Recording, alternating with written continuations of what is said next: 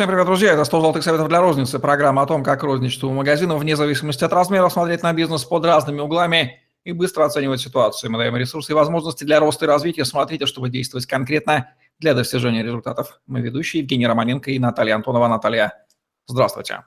Здравствуйте, Евгений. Добрый день, коллеги. Темам переговоров в процессе закупок посвящена не одна книга и масса другого обучающего контента. Не обойдем же и мы ее. Какие здесь главные советы, рекомендации, Наталья, вы дадите нашим зрителям? Да, я думаю, что мы не один подкаст еще посвятим теме переговоров э, в закупок, закупках. И это, пожалуй, моя самая, одна из моих самых любимейших тем. А, почему а, любимейших? А, да потому что переговоры – самый действенный, самый используемый инструмент управления поставщиками. То, есть это то, что позволяет э, закупщику, либо тот, кто выполняет этот функционал в компании, э, добиваться своих целей, э, действуя в интересах компании, действуя в интересах продаж. То есть это главный инструментарий для того, чтобы быть эффективными. И очень важно то, о чем мы сегодня будем говорить, о понятийном аппарате переговоров. А, а, здесь важно понимать, что переговоры – это процесс, а, в котором стороны решают, что каждый отдаст и получит в ходе взаимодействия взаимного обмена информацией и выгодами. Ключевое слово взаимного обмена информацией и выгодами. Отдаст и получит. То есть есть ситуации, когда это не переговоры, да, а это либо презентация поставщика, либо ультимативная презентация закупщика. И, то есть это бывает ситуация, что переговоры физически невозможны, ну, либо по стилю подачи материала, да, а либо потому, что происходит, э, что является контекстом. А для того, чтобы переговоры состоялись и были эффективными, а, у каждой из стороны а, должны быть области допустимых решений или так называемый диапазон торга между желаемым и э, предельным. Ну, то есть э, желаемое – это максимум, предельное – это минимум. Ну вот, например, допустим, разберем такую э, такой мини-кейс. А, переговоры по поводу скидки от прайса. Поставщик а, хотел бы предоставить желаемые 12% скидки. Предельное то, что он может дать, это 18% скидки. А, а закупщику, допустим, надо 15%. Э, от скидки от прайса, это минимум, что он хотел бы получить, а желаемое 20%. И вот эта разница между 15 и 18 процентами, то есть 15 ну, минимумом а, закупщика и 18 максимума а, поставщика является как раз диапазоном для торга. Это то, где будет э, а, происходить обмен выгодами.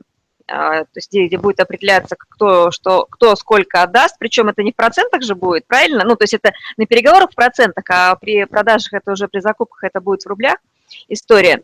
И здесь а, вот как раз а, вот этот диапазон для торга определяет возможность переговоров. То есть если минимально допустимый предел данной одной из сторон будет больше максимума предела другой, то область торга отсутствует, э, тупик, нам разговаривать просто не о чем. Ну, то есть можно, конечно, упражняться в словесности, но переговоров не будет.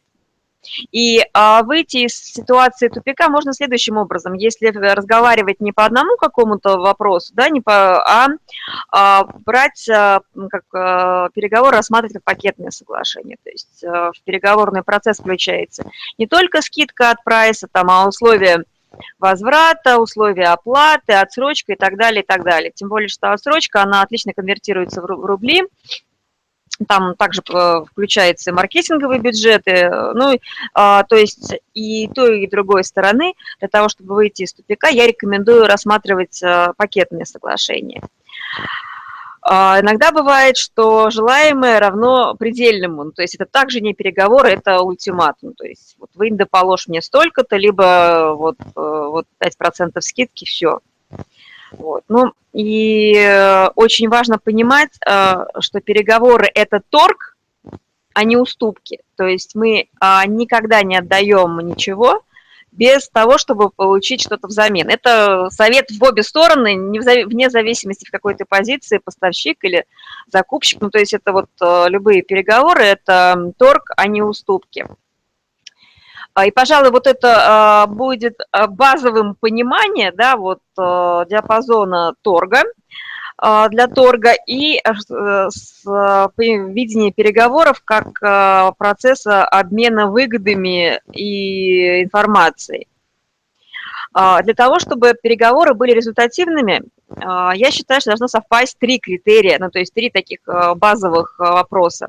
Первое, в тех вопросах, которые были заявленными к переговорам, по существу было найдено действенное решение, которое устраивает обе стороны, ну, то есть является оптимальным для обеих сторон переговоров. То есть мы ищем наилучшее решение из возможных. Второй очень важный критерий, его, его нередко забывают э, крупные сети, которые считают себя монополи, монополистами, а рабочие отношения сохранены или улучшены. То есть мы, конечно, можем упражняться там в давлении, да, то есть там как-то, возможно, использовать какие-то способы воздействия на оппонента, но по факту рабочие отношения и сотрудничество должны быть э, сохранены. То есть э, Э, по-другому можно сказать, что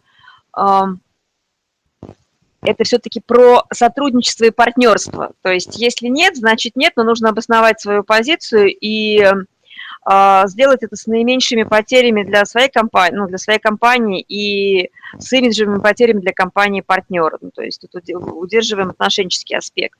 И а, что немаловажно, в том числе и для всех сторон переговоров, это на переговоры не должно быть потрачено времени и ресурсов, в том числе и финансовых, а, не больше необходимых. То есть бывает такое, что переговоры э, становятся для поставщика или для закупщика очень дорогими во времени, то есть они затягиваются, и вот из пустой в порожнее, то есть это все это вот э, переговаривается. Иногда лучше взять тайм-аут, либо выйти из переговоров, причем вне зависимости от какой, страны, какой стране вы находитесь в этих переговорах. Но для закупщика скажу, что должен быть план Б, С, то есть э, даже если вы банкуете или скажем так, э, быкуете в кавычках, да, то есть это, то есть это управляющее воздействие, а это управляющее воздействие не должно идти во вред э, продажам. То есть альтернативный поставщик, альтернативные контракты, альтернативные поставки. То есть это не должно вредить продажам. То есть процесс переговоров,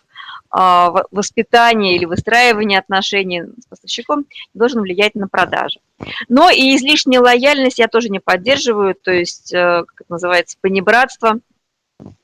А, у меня, в свою очередь, э, когда я работала коммерческим директором и закупщиком, у меня была репутация самого вредного закупщика, я этим гордилась, ну, потому что для меня интересы компании и э, результат э, финансовой компании был очень важен.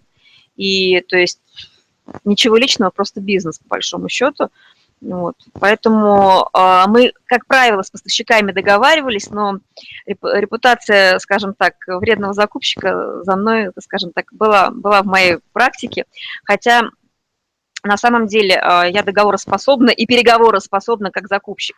Вот. И вот это качество, да, удерживать свою альфа-позицию и э, интересы компании, и возможность договариваться на оптимальных условиях, пожалуй, это одно из важных качеств, которыми необходимо владеть закупщику, коммерческому директору и владельцу компании в, эм, в торговой компании в том числе. Это договороспособность и умение а, вести переговоры. Это очень один из важнейших навыков а, в современном, ну и в современном быстро меняющемся мире в том числе.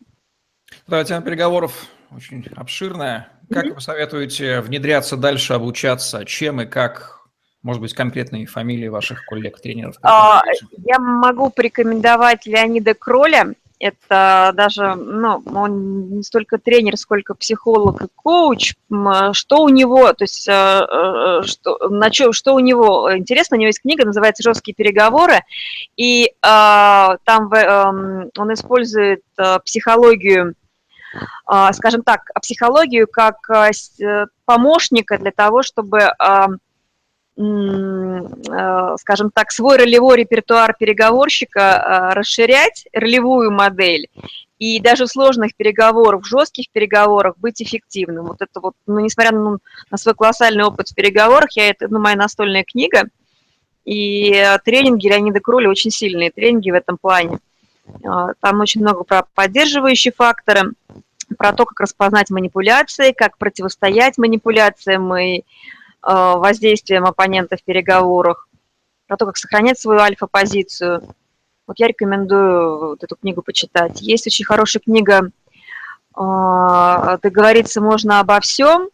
Я, по-моему, Кеннеди, по-моему. Да, да, да, да, да, тоже она такая книга-кейс, книга, с которой можно работать э, самостоятельно и черпать оттуда и знания, и навыки для переговоров, и договориться можно обо всем, называется, по-моему, Кэм, Кэмп или Кэмпбелл. А, по-моему, Кеннеди, Гевин Кеннеди, ну, вот что, ну, она очень ну, да, известная, да, да, мы да, уже да, упоминали да. однажды ее.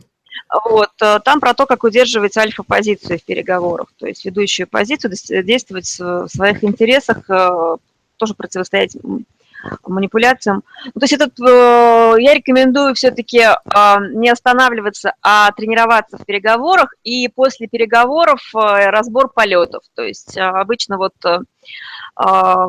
ну, не одному, во-первых, ходить на переговоры, да, а такая супервизия внутренняя команды, вот, которая помогает быть более эффективным, искать способы для того, чтобы быть более эффективным. Такая совет поддерживать друг друга в управлении, скажем, переговорные, а, в переговорах и смотреть сильные и слабые стороны, что можно улучшить, а, как противостоять. То есть разбирать а, разбор полетов по факту. Ну, тоже пожелаем нашим зрителям обрести и совершенствовать этот бесконечно совершенствуемый навык переговоров, который розница очень сильно пригодится, да везде в любом бизнесе он нужен, и пусть рекомендации от Натальи Антоновой в программе «Создать для розницы» помогут вам в этом. Ставьте лайк, подписывайтесь на YouTube-канал, в других выпусках обязательно смотрите другие советы от многолетнего опыта Натальи и удачных вам переговорах с закупщиками и поставщиками, в какой бы роли вы ни находились. Всем пока. Пока-пока.